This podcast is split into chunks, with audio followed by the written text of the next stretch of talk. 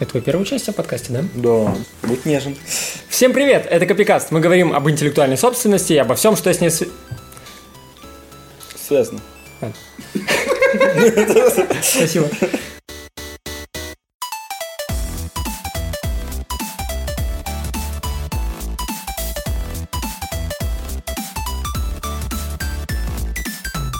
Всем привет, это Копикаст. Мы говорим об интеллектуальной собственности, обо всем, что с ней связано. У микрофона Виктор Горский-Мачалов и Антон Яндрисяк. Сегодня мы здесь не одни с Виктором, а позвали для старта нашей дискуссии человека, который больше разбирается, чем мы в сегодняшней теме с точки зрения не юриспруденции, а маркетинга. Это наш бренд-менеджер Коля, тот самый мемный персонаж. Он же занимается сведением подкастов, но здесь он сегодня не поэтому, а потому что он обладатель ученой степени, магистр инноватики, и защитил он свою магистерскую диссертацию по теме нашей сегодняшней передачи. Да, мы решили поговорить про паразитирование на брендах, и, конечно, мы обсудим, как работает решение этой проблемы в юриспруденции, но хотелось бы узнать, что это за проблема от человека, который знает, что это такое. Что такое паразитирование на брендах? Привет, это, на самом деле в маркетинге есть такое целое понятие, называется амбуш-маркетинг, паразитарный маркетинг, паразитический маркетинг.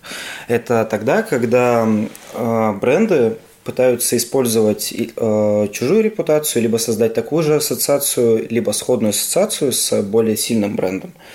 То есть сюда входит как и понятие использования чужой интеллектуальной собственности, то есть там товарных знаков, визуала, так и, предположим, как делает Red Bull.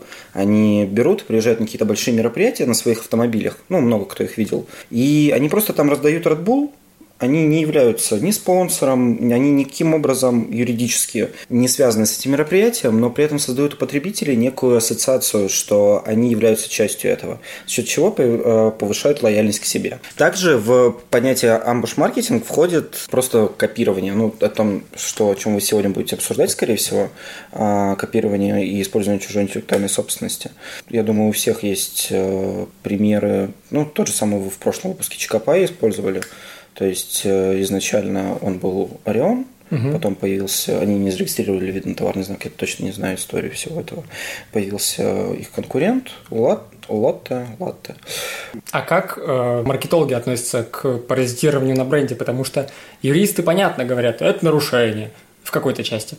А, например, если маркетинг, может быть, вы смотрите на это с точки зрения искусства, воровать хорошо? Слушай, у меня, наверное, профдеформация 100%, потому что я работаю уже 3 года с вами, и я считаю это неприемлемым. Просто потому, что на самом деле каждый раз, когда ты создаешь бренд, ты вкладываешь в него какие-то деньги, вкладываешь в него какие-то усилия, и по большому счету ты пытаешься создать нечто уникальное и интересное для своей аудитории. И тогда, когда кто-то пытается повторить твой успех, это, обидно и неправильно, я думаю. И тем более это негативно влияет на рынок, стагнирует его, на мой взгляд. Ты так странно говоришь, потому что мне кажется, что маркетологи только и занимаются паразитированием друг на друге, где-то более явно, где-то более, так скажем, мне кажется, скрытно. Ты путаешь именно паразитирование на использовании одних и тех же мотивов. Скажем так, когда появляется новый на рынке продукт, он начинает создавать свою аудиторию сам, то есть он начинает создавать спрос. А этот продукт, он сам создает некий, наверное, тренд, что ли, который аудитория начинает считывать.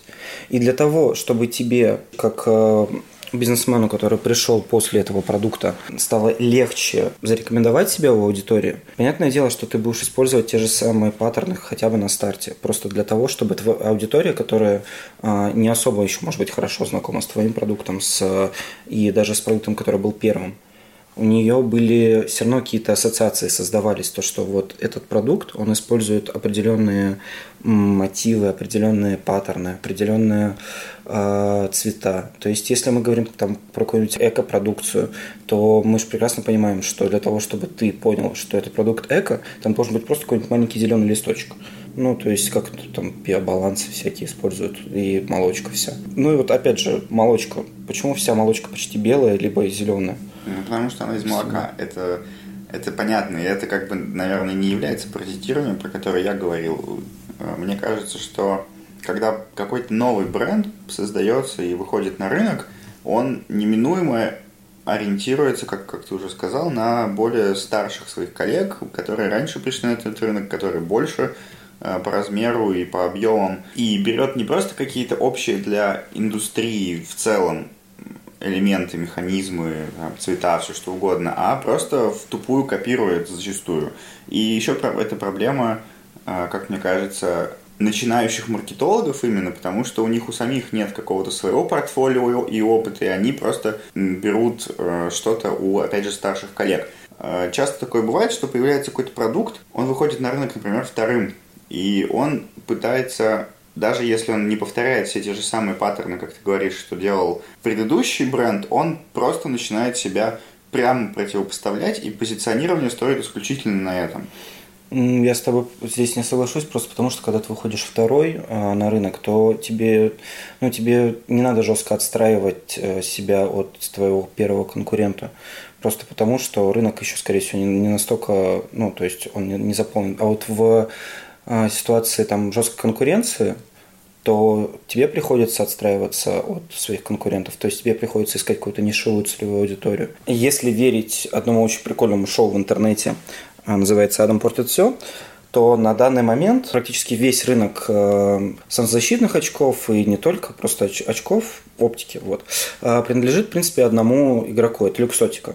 У него он производит, он продает, у него своя сеть дистрибьюции, и тогда, когда ты хочешь открыть магазин очков, ты заключаешь договор с этой Люксотикой и, грубо говоря, просто становишься одной из точек продаж Люксотики. Благодаря своей этой монополии Люксотика поднимает цены, в результате чего достаточно сложно купить нормальные очки за более-менее вменяемую цену. И как раз-таки в 2014 году появились прикольные игроки из Италии Hawkers, которые изначально вышли, по-моему, на Indiegogo, что ли, или на какую-то краудфандинговую платформу, и сказали, что вот, мы вам говорим, что мы делаем действительно хорошие очки, да, мы заказываем их в Китае, но они сделаны там по нашему дизайну, там действительно хорошие стекла, и мы не заинтересованы в том, чтобы поднимать очень сильно цены.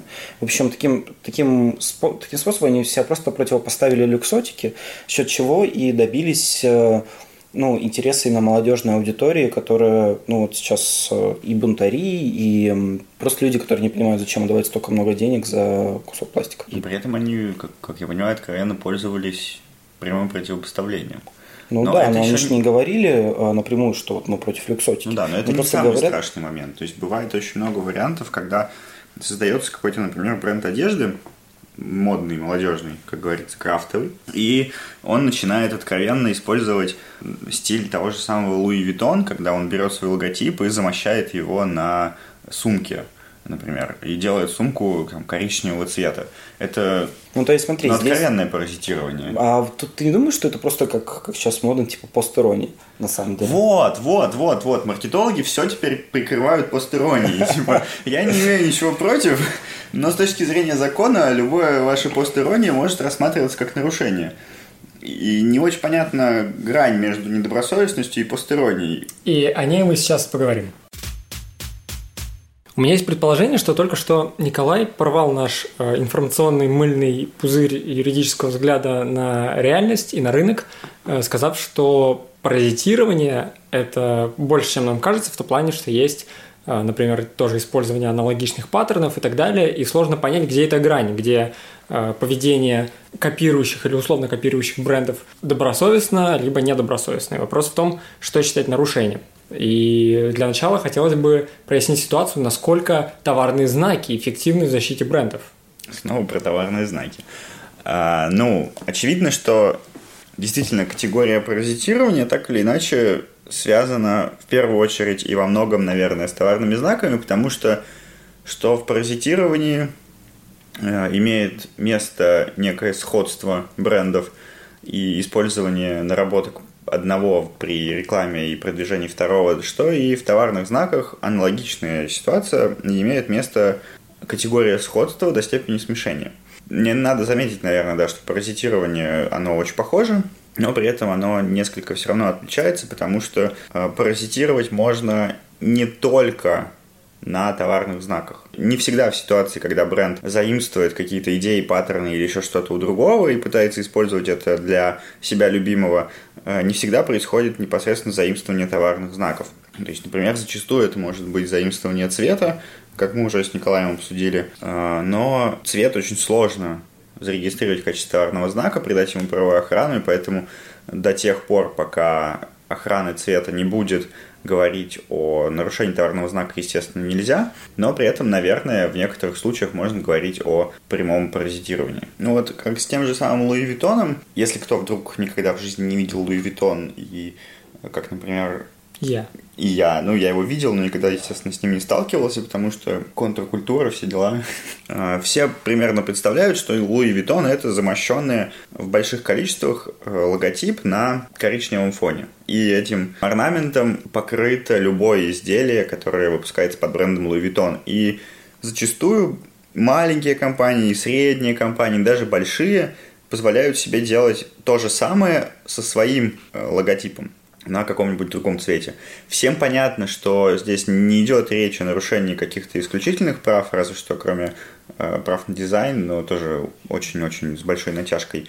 Но всем понятно, что более слабый бренд в таком случае откровенно пользуется репутацией и известностью своего старшего брата Луи Виттона. Как себя вести Луи Виттону, кроме товарных знаков, потому что ни один уважающий себя суд никогда не признает подобное два орнамента сходными, исключительно на том основании, что они используют замощенный в больших количествах логотип. Может быть, можно использовать концепцию trade-dress, которая потихоньку проникает, насколько я могу судить, в наш правопорядок? Да, можно, наверное, использовать концепцию trade-dress. На русский язык это переводится чаще других как фирменный стиль, но, наверное, это все-таки несколько отличающиеся друг от друга категории, но настолько в незначительных моментах, что будем использовать, на самом деле, эти слова как синонимы и мало что от этого потеряем. Концепция фирменного стиля или trade-dress подразумевает предоставление правовой охраны внешнему виду продукта, как он есть, самому по себе, без дополнительных каких-либо регистраций. И Louis Vuitton, опять же, сегодня у нас какой-то выпуск, слишком с ним связанный, очень хорошо показывает нам, что такое трейд-дресс. Это вот как раз это расположение в больших количествах замощенных логотипов. Ну, то есть это не то же самое, как авторские права на дизайн продукта? Нет, это не то же самое, потому что на дизайн, как мы понимаем, права возникают только на тот дизайн, который существует в объективной действительности, который нанесен на товар. То же самое с товарным знаком. Он охраняется уже чуть шире, чем дизайн, то есть не дословное копирование, не полное тождество, а дополнительное еще смешение, но все равно это некоторые ограничения. А концепция фирменного стиля подразумевает охрану той ассоциации и тех впечатлений, которые создаются у потребителя при контакте с товаром, который этот фирменный стиль носит. Я, на самом деле, писал об этом публицистическую, скорее, чем научную статью на законе, о том, что трейд-дресс можно использовать при этом не только при продаже товаров, как это бывает зачастую, и как это применяют уже сейчас российские суды, но и, ну и зарубежные тоже, но и при более странных обстоятельствах, например, как в компьютерных играх. На мой взгляд, можно использовать этот фирменный стиль, когда мы говорим о каких-то элементах игровой механики, которые являются фишкой игры.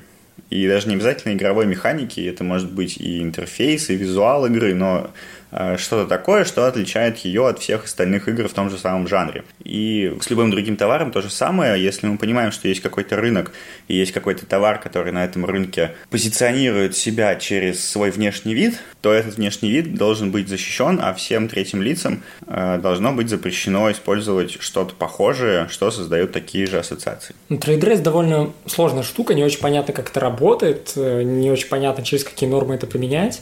Потому что, опять же, из твоего описания трейд-дресс, что это защищается в том случае, если мы видим и устанавливаем некую ассоциацию или, может быть, впечатление со стороны потребителя, то, на самом деле, те же критерии применяются и для сходства обозначения до степени смешения, хотя интуитивно мы понимаем, что трейд-дресс дает более широкие возможности. В российских реалиях... Как раз трейд-дресс дает менее широкие возможности, по крайней мере, в российских реалиях, потому что ты можешь через эту концепцию воспользоваться правовой охраной исключительно через антимонопольные органы, в том смысле, в котором она охраняется сейчас, потому что намек на трейд-дресс можно найти в соответствующей статье 14.6 Федерального закона о защите конкуренции, в которой в пункте 2 запрещает недобросовестную конкуренцию путем совершения действий, которые создают смешение через копирование или имитацию внешнего вида товара, вводимого в оборот хозяйствующим субъектом конкурентом. И поэтому здесь нет такой широкой охраны, как у товарного знака, потому что мы не можем обратиться напрямую в суд, мы не можем взыскать компенсацию за нарушение этого. Да тут даже нет какого-то субъективного права на товарный знак, раз. Тут нет, да. Тут есть некое подобие субъективного права, которое реализуется исключительно через квазипубличные или даже публичные отношения твоего конкурента с антимонопольным органом. И единственное, что ты получаешь здесь, это, во-первых, право требовать от антимонопольного органа пресечения подобной деятельности и тем самым сохранение ценности своего бренда и узнаваемости. И второе – это возможность впоследствии, после привлечения конкурента к ответственности, взыскания с него убытков в совокупности акта недобросовестной конкуренции и статьи, соответственно, 15 Гражданского кодекса. Но, как мы понимаем, убыток в данном случае будет доказать настолько сложно, что возможность взыскания убытков граничит где-то с нулем. Поэтому, наверное, и не было до сих пор каких-то громких дел, которые мы бы слышали о том, как конкурент с другого конкурента взыскал убыток за акт недобросовестной конкуренции. Но в целом, если закрыть глаза на работу и нюансы работы конкурентного законодательства в этой части, все-таки я прихожу к выводу, что законодательство о защите конкуренции дает очень мощный инструмент для охраны своего бренда от копирования, и эти возможности, я бы сказал, даже не хуже, чем те возможности, которые дают исключительное право на товарный знак, и более того, они даже более широкие, потому что можно защитить такие элементы своего бренда, которые было бы трудно защитить с помощью товарного знака. Мне всегда в голову приходят такие ситуации для иллюстрации давнее дело с петербургской мукой, у которых не было товарного знака на дизайнах упаковки, а конкуренты использовали текст в таком же месте, вот текст такого же цвета, и в принципе, если сравнить... Шрифт похожий был, да, и это дело похоже чем-то на кейс Валио и Бабы Валя, о котором мы писали в канале. В принципе, если ты хочешь защитить свой бренд от копирования, достаточно и тех средств, которые есть в законодательстве о защите конкуренции. И да, и нет, потому что, как я уже сказал, это трейд-дресс в таком понимании, в котором он есть в законе о защите конкуренции, как ты правильно упомянул, не создает у тебя никакого субъективного права, такого, которое можно пощупать. И второе, это не то что аморфность органов антимонопольных, они-то делают все в соответствии с законом, который есть, но надо понимать, что в таких случаях можно защититься только от действий прямого конкурента, который находится на одном товарном рынке с тобой, причем зачастую, поскольку подобные заявления рассматриваются территориальными органами, это должен быть какой-то конкретный территориальный рынок, на котором создается смешение товаров. Необходимо одновременно вводить товар на одной и той же территории, надо найти прямого конкурента и так далее, и так далее, и так далее. Это все очень сложно, это накладывает дополнительные ограничения. И ты таким образом не можешь защититься от действий непрямого конкурента, который, например, реализует не пиво, а сигареты, используя какие-то основные паттерны твоего бренда, используя визуальный стиль твоего бренда. И все мы понимаем, что существуют какие-то товары, которые дополняют друг друга намного лучше, чем пиво и сигареты, например, там, пиво и чипсы. И ФАС никогда в жизни не признает подобные отношения конкурентными, потому что действительно, где бы это видно, чтобы пиво конкурировало с чипсами. Здесь товарный знак даст нам больше защиты, потому что пиво и чипсы могут быть признаны однородными товарами. В этой части товарный знак, опять же, дает некоторые преимущества. Но что бы мне хотелось сегодня особенно обсудить, это вот эта святая уверенность в том, что для паразитирования и для трейд-дресс, и в целом для любого вида недобросовестной конкуренции обязательно необходима конкуренция. Я понимаю, что это звучит очень странно и как-то оторвано от реальности, но я абсолютно убежден, что для совершения акта недобросовестной конкуренции и для его установления в действиях какого-либо лица не обязательно, чтобы он использовал интеллектуальную собственность, узнаваемость или что угодно бренда, не конкурента, а просто очень известного. То есть недобросовестная конкуренция, по-твоему, может быть там, где нет конкуренции? Безусловно. С тем же самым Louis Vuitton. Я могу разработать бренд чипсов, картофельных и оформить свою упаковку в стиле Louis Vuitton, со своим собственным логотипом, с чем угодно, но в стиле Louis Vuitton. Коричневый цвет, логотип замещен. Здесь не будет конкуренции с Louis Vuitton.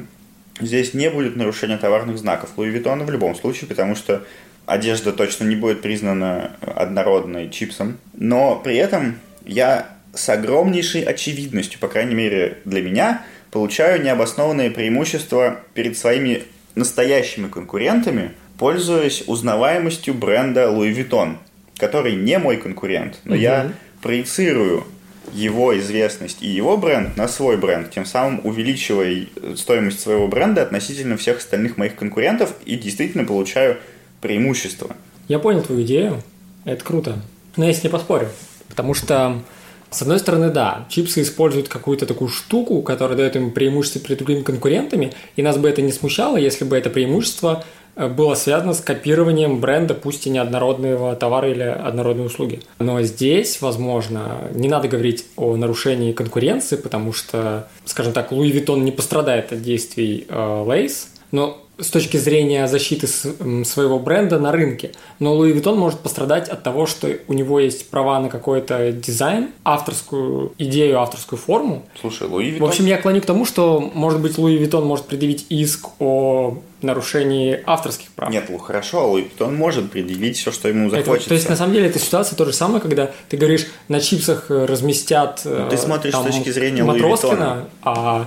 Матроскин всем известен. Ты смотришь с точки зрения Луи Виттона. Представь себя моим конкурентом, который чипсы производит. Ну да. Твои интересы пострадают, потому что твой конкурент, я, недобросовестно увеличил стоимость своего бренда. Почему недобросовестно? Почему недобросовестно? Потому что я спроецировал эту широкую, широчайшую известность на себя. Я спроецировал всю ту элитарность, которая есть у Луи Виттона. А Луи Виттон при этом, кстати говоря, потеряет некий пользовательский экспириенс, потому что Louis Vuitton у нас всегда ассоциируется, он вызывает ассоциацию, он хочет вызывать ассоциацию с богатством, элитарностью и всем остальным, но он будет теперь ассоциироваться с картофельными чипсами.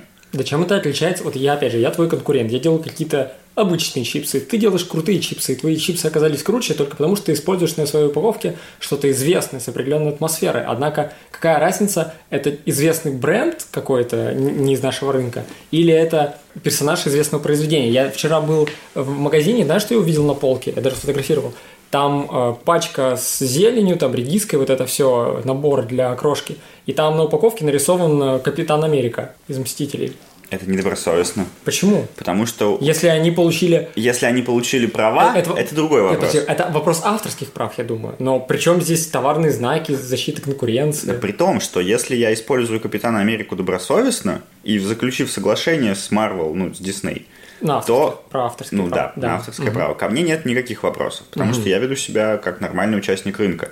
Если я, как производитель наборов для окрошки, использую Капитана Америку для продвижения своего бренда, не договорившись с Диснеем, я... Нарушаю право Диснея и увеличиваю стоимость своего бренда перед всеми остальными производителями наборов для окрошки, потому что пойдет ребенок по магазину и скажет: «Мама, я не хочу это вот правда. Этот набор, я хочу вот этот с Капитаном Америкой». Мне как конкуренту без разницы, ты используешь Капитана Америку правомерно или нет. Ты бы тоже хотел использовать Капитана Америку, но ты добросовестный участник рынка и не делаешь этого, а я недобросовестный, поэтому я выигрываю у тебя. И ты думаешь сейчас, наверное, что я все это взял из своей головы, которая мне напекло сегодняшним 30-градусным, и не в Париже, мы в Санкт-Петербурге, солнцем. Нет, я прочитал удивительную книжечку, точнее публикацию, тут на днях, Всемирной организации интеллектуальной собственности, которая называется «Типовые положения о защите от недобросовестной конкуренции», которая пытается донести ту же идею, что я сейчас говорю. Хотя...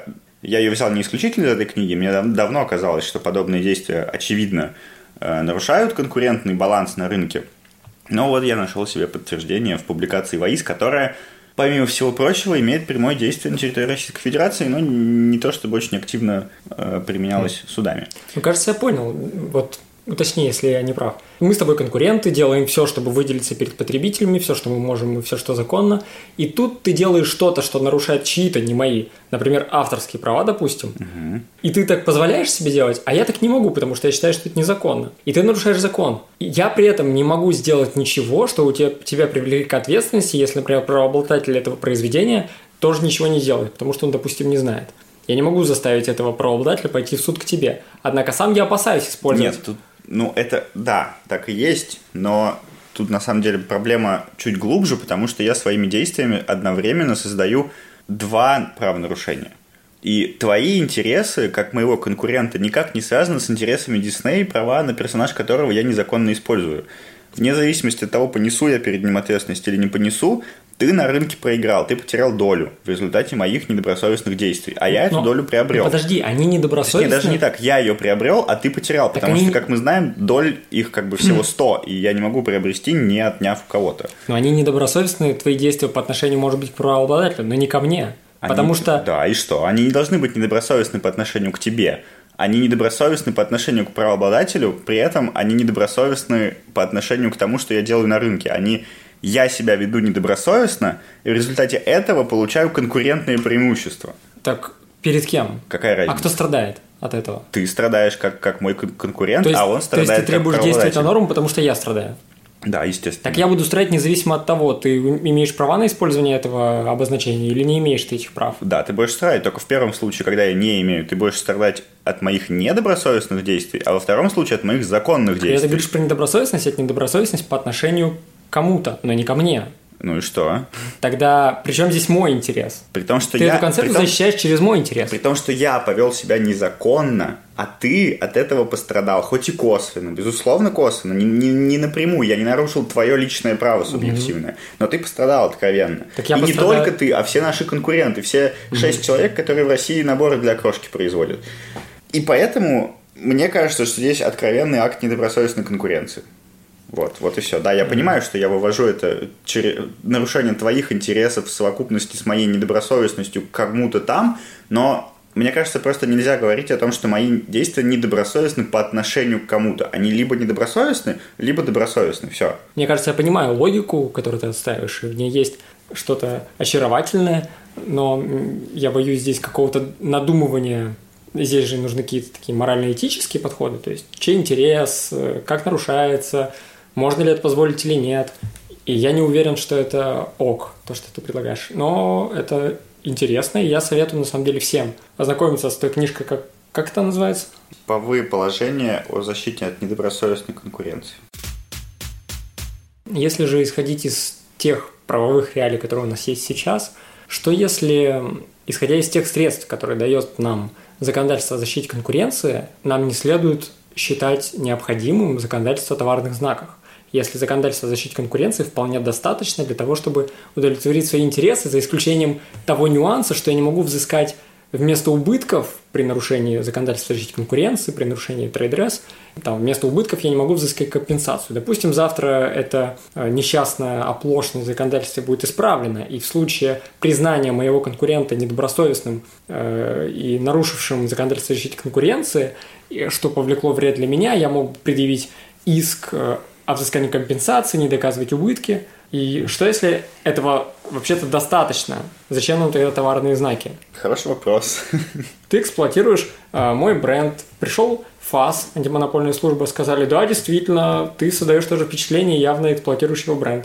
Я с этой бумажкой иду в суд, говорю, посмотрите, он эксплуатировал мой бренд, ФАС это установил, и к тому же я явно пострадал, и убытки давайте я не буду доказывать, я скажу, что мне нужна примерно такая компенсация, как-то обычно суд прикинет, даст минимальную компенсацию, 10 тысяч рублей. Мне кажется, как раз здесь и все. Вопрос, он поставлен таким образом в гипотетической ситуации, когда ты можешь взыскать компенсацию за нарушение твоих конкурентных интересов и прав. Мне кажется, что это как раз неправильно, в принципе, давать возможность взыскивать что-то, кроме убытков, потому что ФАС не устанавливает факт нарушения, ну, в смысле, факт уменьшения твоей доли, ему достаточно исключительно самой возможности. И поэтому, когда ты пойдешь в суд, взыскивать компенсацию, в данном случае не за что, потому что у тебя нет субъективного права. И, наверное, не может быть, потому что вряд ли когда-то трейд-дресс будет признан чем-то вроде отдельного объекта интеллектуальной собственности, потому что это как минимум странно. Хотя, кто его знает, что будет потом. И если ты захочешь потом взыскать убытки за трейд-дресс, то тебе придется очень сильно доказать. Мне кажется, это нормальный баланс интересов, и ничего здесь менять как раз не нужно. И тогда мы будем понимать, зачем нам товарные знаки, зачем нам трейд-дресс. И опять так же... Это как раз таки усложнение. Давайте уберем весь институт товарных знаков, дадим законодательству защите конкуренции возможность взыскать компенсацию, а не убытки, и все будет замечательно. И мы решим... Но все равно разные объекты, согласись. Товарный знак ты можешь не использовать. Это понятно. В течение 2,5 лет. Так, например. У меня вопрос, а зачем позволять такие вещи? Субъективное право. Здорово. С каких философско-этических позиций мы обосновываем такую возможность? Опять же, товарный знак дает возможность более точечной и более сильной защиты, чем трейд-дресс как объект. Я интуитивно понимаю, о чем ты. Проще предъявить иск, проще. У нас есть какие-то разработанные методики. Дело в том, что разные интересы. Вот, наверное, все-таки именно в разных интересах дело, потому что, когда мы говорим о нарушении трейд-дресс, мы в настоящий момент в российском законодательстве не ведем речь о нарушении частных интересов в первую очередь. Мы говорим исключительно о нарушении публичных интересов конкурентного рынка. То есть у нас есть государство, которое говорит, вот я хочу рыночек, чтобы на рыночке все были молодцы и конкурировали друг с другом, и я буду это обеспечивать. Потом какой-то один из конкурентов, участников говорит, что ну нет, давайте-ка я вот как-нибудь вот так вот туда-сюда. И государство его за это наказывает, за нарушение интересов государства и общества в поддержании конкурентного рынка. И только потом, в порядке какой-то суброгации, что ли, ну, хотя, наверное, нет, в порядке дополнительного аксессуарного требования мы говорим, что, ну вот, если в результате этого акта кто-то из конкурентов, не обязательно даже один ты. Я так понимаю, что, в принципе, и из нарушения недобросовестной конкуренции, из акта этого может предъявить иск любой конкурент, который докажет убыток. Мы говорим, что вот, я здесь нашел некое нарушение публичное, но вы, как участники, которые от этого тоже пострадали, пойдите и взыщите исключительно денежный убыток, если вы его докажете, если вы его понесли. Когда мы говорим о нарушении товарного знака как объекта интеллектуальной собственности, мы говорим, что первоначально был субъект, который захотел монополизировать обозначение через установленную законом процедуру, и у него появилось частное право, и мы защищаем исключительно его частный интерес. Нам не интересно, пострадала ли от этого конкуренция, нам не интересно, кто себя как повел. Нам интересен только лишь сам факт того, что твой частный интерес, твое частное право было нарушено. И это действительно удобно, потому что не приходится опираться на эффективность работы государственных органов, которые сначала должны выявить нарушение, и только потом ты, благодаря тому, что они, может быть, сделают свою работу, сможешь предъявить успешный иск. Но, опять же, если мы позволим себе фантазировать, давайте хорошо введем в Гражданский кодекс, по аналогии, например, с нормой о защите репутации, введем норму о том, что тот, кто эксплуатирует чужой бренд, может быть подвергнут иску со стороны того, чей бренд копируется. Ну и все. И у нас, во-первых, но, видишь, это решит множество проблем, которые... требования всегда. Так вот я и говорю, у меня будет мое право, абсолютное право, которое заключается в том, что этому праву корреспондирует обязанность всех остальных не эксплуатировать мой бренд. Так это у тебя сейчас и так существует в порядке товарного знака. Так вот, почему тебе надо для этого его регистрировать? Потому что ты получаешь гарантированную законом монополию. То, как я это предлагаю, то есть взять то, что есть трейд-дресс в законодательство о защите конкуренции и переложить это на плоскость частного интереса, сказать, что вот у меня есть... То есть объявить тот трейд-дресс как субъективное право, которого нет в законодательстве о защите конкуренции, понимаешь, да? И это решит много проблем. Во-первых, у нас не будет того, что кто-то монополизирует обозначения и потом может их не использовать. Как минимум в течение 3 лет, пока кто-нибудь их не отменит. Во-вторых, это решает проблему отсутствия конкуренции в случае предъявления товарных знаков, потому что товарные знаки, как абсолютно право на результат интеллектуальной деятельности в принципе, позволяет запрещать всем на территории России, кто производит такие же товары или услуги, использовать это обозначение, даже если вы находитесь в абсолютно разных регионах, вообще не пересекаетесь, вы локальные бренды, но в принципе товарный знак, как вот это абсолютное право, которое действует на территории всей России, позволяет взыскивать компенсации со всех. и мешать всем использовать это обозначение. А вот концепция трейд-дресс, переложенная на плоскость частного интереса, могла бы нам помочь защищать действительно предпринимателя от эксплуатации их брендов, но делать это более адекватно. Потому что локализовать защиту? Локализовать защиту. Да. Только вместо того, чтобы дорабатывать в этой части товарные знаки, сделать... Хорошо, а если я не хочу локализовывать защиту, почему я должен от этого терять как какой-то крупный бренд? Так что ты теряешь? Мы должны защищать твой интерес. Если ты не выходишь на всероссийский рынок, то у тебя нет интереса защищать. Хорошо, если я вышел на все российские рынки... Отлично, ты придешь в суд и скажешь... У меня в Российской Федерации 85 субъектов и, соответственно, 85 локальных рынков. А я вышел в 65. Я всероссийский бренд, всероссийский.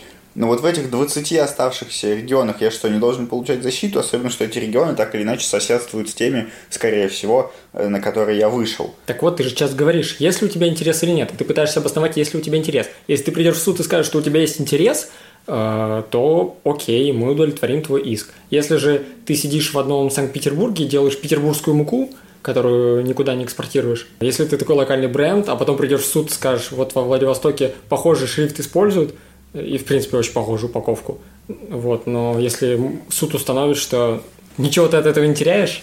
В общем, на самом деле, я не знаю, ты что-то как-то загнал очень сильно меня, потому что в моей голове до этого подкаста как-то все более логично устраивалось к тому, что вот есть более слабый с точки зрения юриспруденции механизм защиты интересов через трейд-дресс и через ФАС, и более сильный через товарные знаки. И, соответственно, если ты маленький бренд локальный, и тебе не нужна защита на территории всей России, Российской Федерации, ты не несешь дополнительную нагрузку в виде товарного знака и не подчиняешься каким-то обязательным требованиям, а просто выпускаешь на рынок и получаешь какую-то минимальную защиту, которой тебе будет достаточно. Если ты хочешь перейти на следующий этап, то ты начинаешь нести все издержки в виде пошлин, регистрации, возможности оспаривания твоей монополии, необходимости вообще убедить Роспатент, что у этого чего-то есть различительная способность у твоих обозначений и так далее, и так далее. Опять же, не у любого трейд-дресс есть различительная способность изначально, и зарегистрировать его как товарный знак будет сложно, и в этом тоже кроется какая-то разница между этими объектом и квазиобъектом. Тот же самый, вот я писал, например, в своей статье о том, что, например, в концепцию трейд-дресс можно подогнать элемент строительства как игровой механики в игре Fortnite, которая есть батл-рояль по жанру и единственный батл-рояль на рынке, в котором можно что-то строить и активно использовать это при игре и в противостоянии с другими игроками, естественно. Ты никогда не сможешь зарегистрировать как товарный знак механику строительства, потому что это что-то из разряда простых геометрических фигур, слов и вот этого всего. Но при этом именно как трейд-дресс, потому что ты акцентируешь внимание аудитории, ты очень много денег вкладываешь в продвижение этой механики в отношении всех, по отношению к остальным батл-роялям. Ты действительно единственный, кто на рынке предоставляет игроку такую возможность. Почему ты не можешь ограничить всех конкурентов от внедрение такой же механики. Пусть делают другую. Пусть как-то позиционируют свою королевскую битву иначе, чем ты, и не делают того, что делаешь ты. Согласен. Вот в этом, наверное, есть разница. Я, конечно, не понял, к чему мы пришли и как, но мне кажется, что было достаточно понятно. Я думаю, можно резюмировать, что мы сегодня обсудили и узнали. Во-первых, мы узнали, что паразитирование – это довольно сложное явление, которое... Нельзя свести к какой-то одной дефиниции, и паразитирование бывает разным. Иногда это недобросовестное нарушение, а иногда это норма, которая присутствует на рынке и в маркетинге. Также мы поговорили о том, что защищать свой бренд можно с очень разными юридическими средствами. Товарные знаки, трейд-дресс, недобросовестная конкуренция, которая не только... Авторские права. А авторские права даже могут позволять защищать бренд. Ну, в общем, да, способов много, и как частных, и публичных. Мы узнали про теорию о том, что может быть... Еще раз, в чем я... Может быть акт недобросовестной конкуренции в отсутствие непосредственно конкурентных отношений между правонарушителем и тем лицом, эксплуатация бренда которого происходит, или эксплуатация интеллектуальной собственности которого происходит. Да, и также поговорили о том, действительно ли нам нужны товарные знаки, чтобы защищать бренды. Ничего не понятно, но вроде как нужны.